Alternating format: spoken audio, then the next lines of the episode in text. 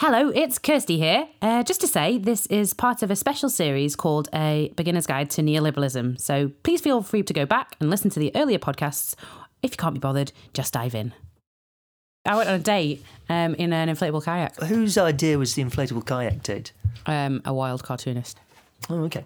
Has he done this before, do you think? Is that going on a date? It was actually brand new. Yeah? Yeah. A brand new inflatable. Uh, inflatable kayak. Inflatable kayak. Yeah, it took me on a date paddling down the river on a blow up neoliberal doll.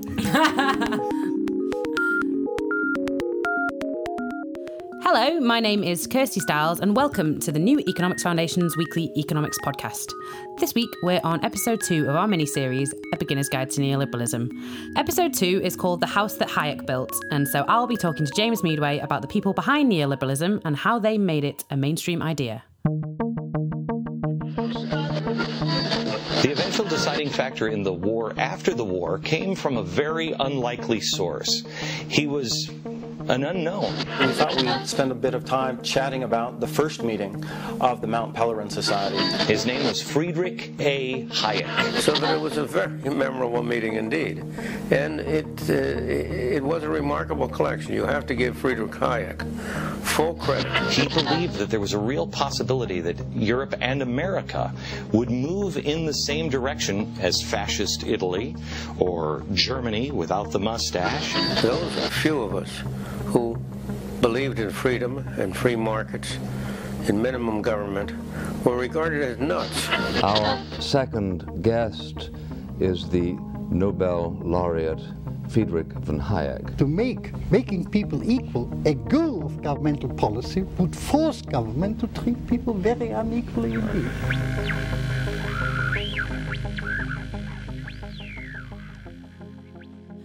Okay, James. So, in the last of our um, A Beginner's Guide to Neoliberalism episodes, we talked a bit about how these ideas have become the dominant way of organising capitalism since uh, about the late 70s. In this episode, we're going to delve into a little bit more of the story. Um, but first, can you just remind our listeners what we mean by neoliberalism and, and why it's actually different to capitalism? Well, what we're talking about here is, is the rules of the game of capitalism that you, you can kind of play the same game but change the rules over time. If you think about, uh, well, rugby, where I'm from, they play rugby league. This is a different set of rules to playing rugby union like you get down in the south. It's the same game, but you change the rules around and things uh, end up working out quite differently. This is exactly what you get with neoliberalism. There are other rules you could have to run capitalism. The rules that we have are neoliberal and stress privatisation, free markets, and uh, allowing corporations and the wealthy, you know, the, the space to do their thing as far as possible. My dad will be very pleased about that hat tilt to rugby league. Thank you. So, you mentioned a bit in the last episode about the thinkers behind neoliberalism, and one of those was Friedrich von Hayek. Uh, who was he, and why did he start uh, looking into these things? Well, Friedrich von Hayek is, is, is, hugely influential. I mean, probably the, the decisive figure in the, in the history of neoliberal thought. He's uh, an Austrian economist. He's an economist from Austria, literally in, in this case, who um, reacted to the, the crisis of the 1930s, the sort of disintegration of capitalism, the collapse of, of global trade, the rise of very, very state interventionist uh, governments, the New Deal in America, uh, fascism potentially in Germany and Europe. And his, his reaction to this is to try and think about how you might get the free market, capitalism, or at least its values still to function in a world where the state was having to intervene on a large scale. So it's like, how do you deal with the fact that the old version of liberal capitalism that you had, particularly before the First World War, with minimal state intervention, little interference uh, from democratic and socialist parties in how markets operate, how do you reconfigure the values of that system, the liberal values of free trade and all the rest of it, so it functions in a world where the state is big and you have to deal with lots and lots of competing demands. And that's really his way of thinking about things and how you might kind of repurpose the old version of liberalism, turn it into this new neoliberalism, and that's how you might run capitalism better, in his view. Okay, but his ideas weren't actually initially very popular. Uh, much like my uh, friend's much maligned pasty balm innovation, which never really took off. Uh, what did he uh, do to change that?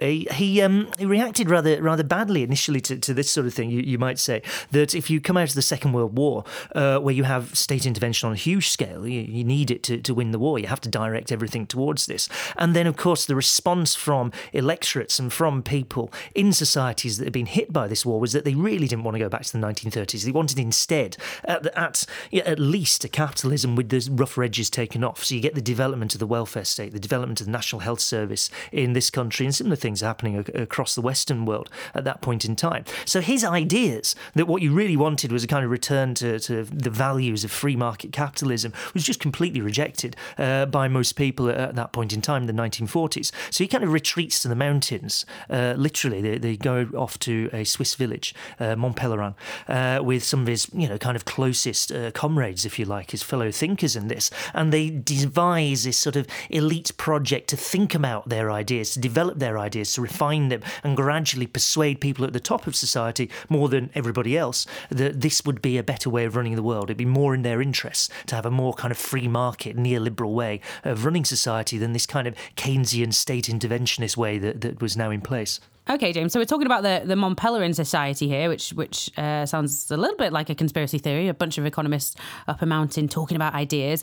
Um, you just give us a bit more detail about who was invited and what they uh, were planning to do to influence those elites. Well, the, the, invitation was extended to people who who believed in the values of the free market, fairly broadly defined initially. And there's quite quite a mixed bunch who turns up. I mean, the, the philosopher of science Karl Popper was there. Milton Friedman, who is a, is a name that recurs uh, repeatedly uh, in the history of neoliberalism, he was was there in some of the early meetings. And they're there not so much to try and think about, in fact, fairly explicitly, not to think about how they influence the great mass of people, but to develop what they think is a, a sort of scholarly atmosphere to refine their ideas and to persuade a few people. And in doing so, because you persuade a few powerful people, you can gradually spread your, your influence in this way. So you end up out of Mont Pelerin, you end up with um, a bunch of think tanks uh, being set up uh, across the world from the really from the 50s onwards. The first one is the Institute of Economic Affairs in, in London, set up in 1958 by Anthony Fisher, a man originally considering being a Conservative MP, so convinced he was by Hayek's uh, short book, The Road to Serfdom.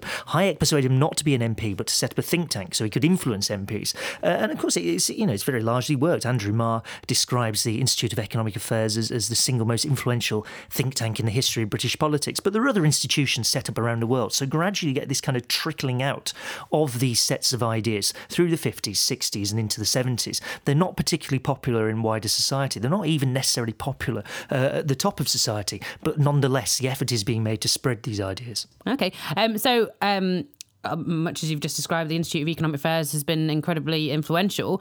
We know a lot of think tanks uh, and, and universities too struggle to change the way that economics works.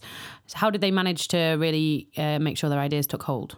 Well, the first one, I suppose, is is that they had the advantage that if you're trying to persuade um, very powerful people that the world is better if very powerful people are allowed to do more or less what they want without all these various restrictions, tedious restrictions like taxes and regulation and, and the rest of it, then you've automatically got a bit of an advantage. I mean, already uh, by 1958, you know, 26 of the largest, 50 largest American corporations were funding uh, the free market American enterprise Association. So it's quite a lot of enthusiasm for this sort of thinking for, from really quite an early stage. The breakthrough for them comes when you get this crisis in the other sets of the rules of the game for capitalism, which starts to appear in the, in the 1970s. That suddenly what seemed to be a very good way of running capitalism, this kind of Keynesianism, this state intervention, uh, this idea that governments can change economic outcomes, the idea that you tax uh, wealthy people especially uh, heavily, that all of this suddenly, after years of growth and years of things seeming all right starts to break down from the late 60s into the early 70s onwards. And that's where they take their opportunity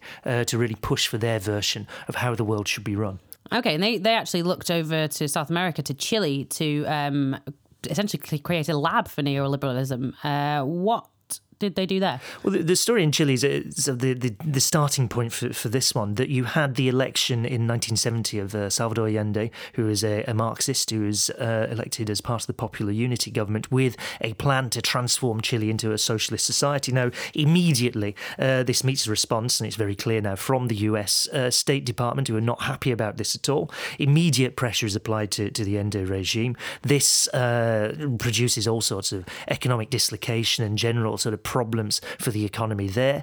Uh, at the same time, of course, there is this steady move towards what eventually becomes the uh, coup of the 11th of September 1973, when Augusto Pinochet takes over and immediately looks towards the best set of anti socialist ideas he can find, which happens to be a bunch of Chilean economists from the University of Chicago, heavily influenced by the ideas of neoliberalism, and indeed who had already a ready prepared plan developed in the late 1960s on how you might transform Chile into the ideal economy from the point of view of free market capitalism, which is what he sets about doing uh, from his time in office. Okay, so what kind of influence did all this stuff happening in Chile have on the rest of the world? Well, well Chile start, looks initially like a little bit of an isolated case. I mean, there's a very particular set of circumstances with the uh, Allende government, with the military coup, with being in Latin America. It kind of looks a little bit like an outlier. The bit that provides the breakthrough for neoliberalism in general is this, as I mentioned, the crisis that the former rules of the game and capitalism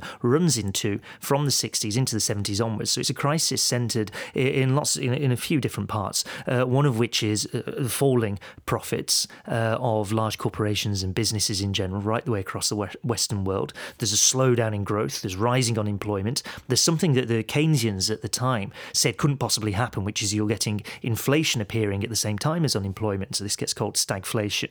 And there's an intellectual crisis associated with this in that people can't think how to make this Keynesian system work under these circumstances. So, in response to the intellectual crisis, you get neoliberalism suddenly starts to look like a, a, coherent and credible intellectual alternative in the large developed economies coming through the 1970s. And of course, you have these institutions and well placed people able to argue for these sets of ideas when the crisis happens.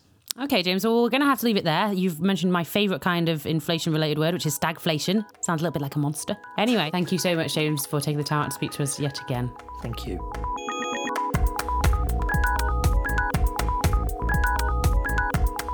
The Weekly Economics podcast is brought to you by the New Economics Foundation, an independent think tank and charity that campaigns for a fairer, sustainable economy. Find out more and get involved at neweconomics.org. We'll be back at the same time next week.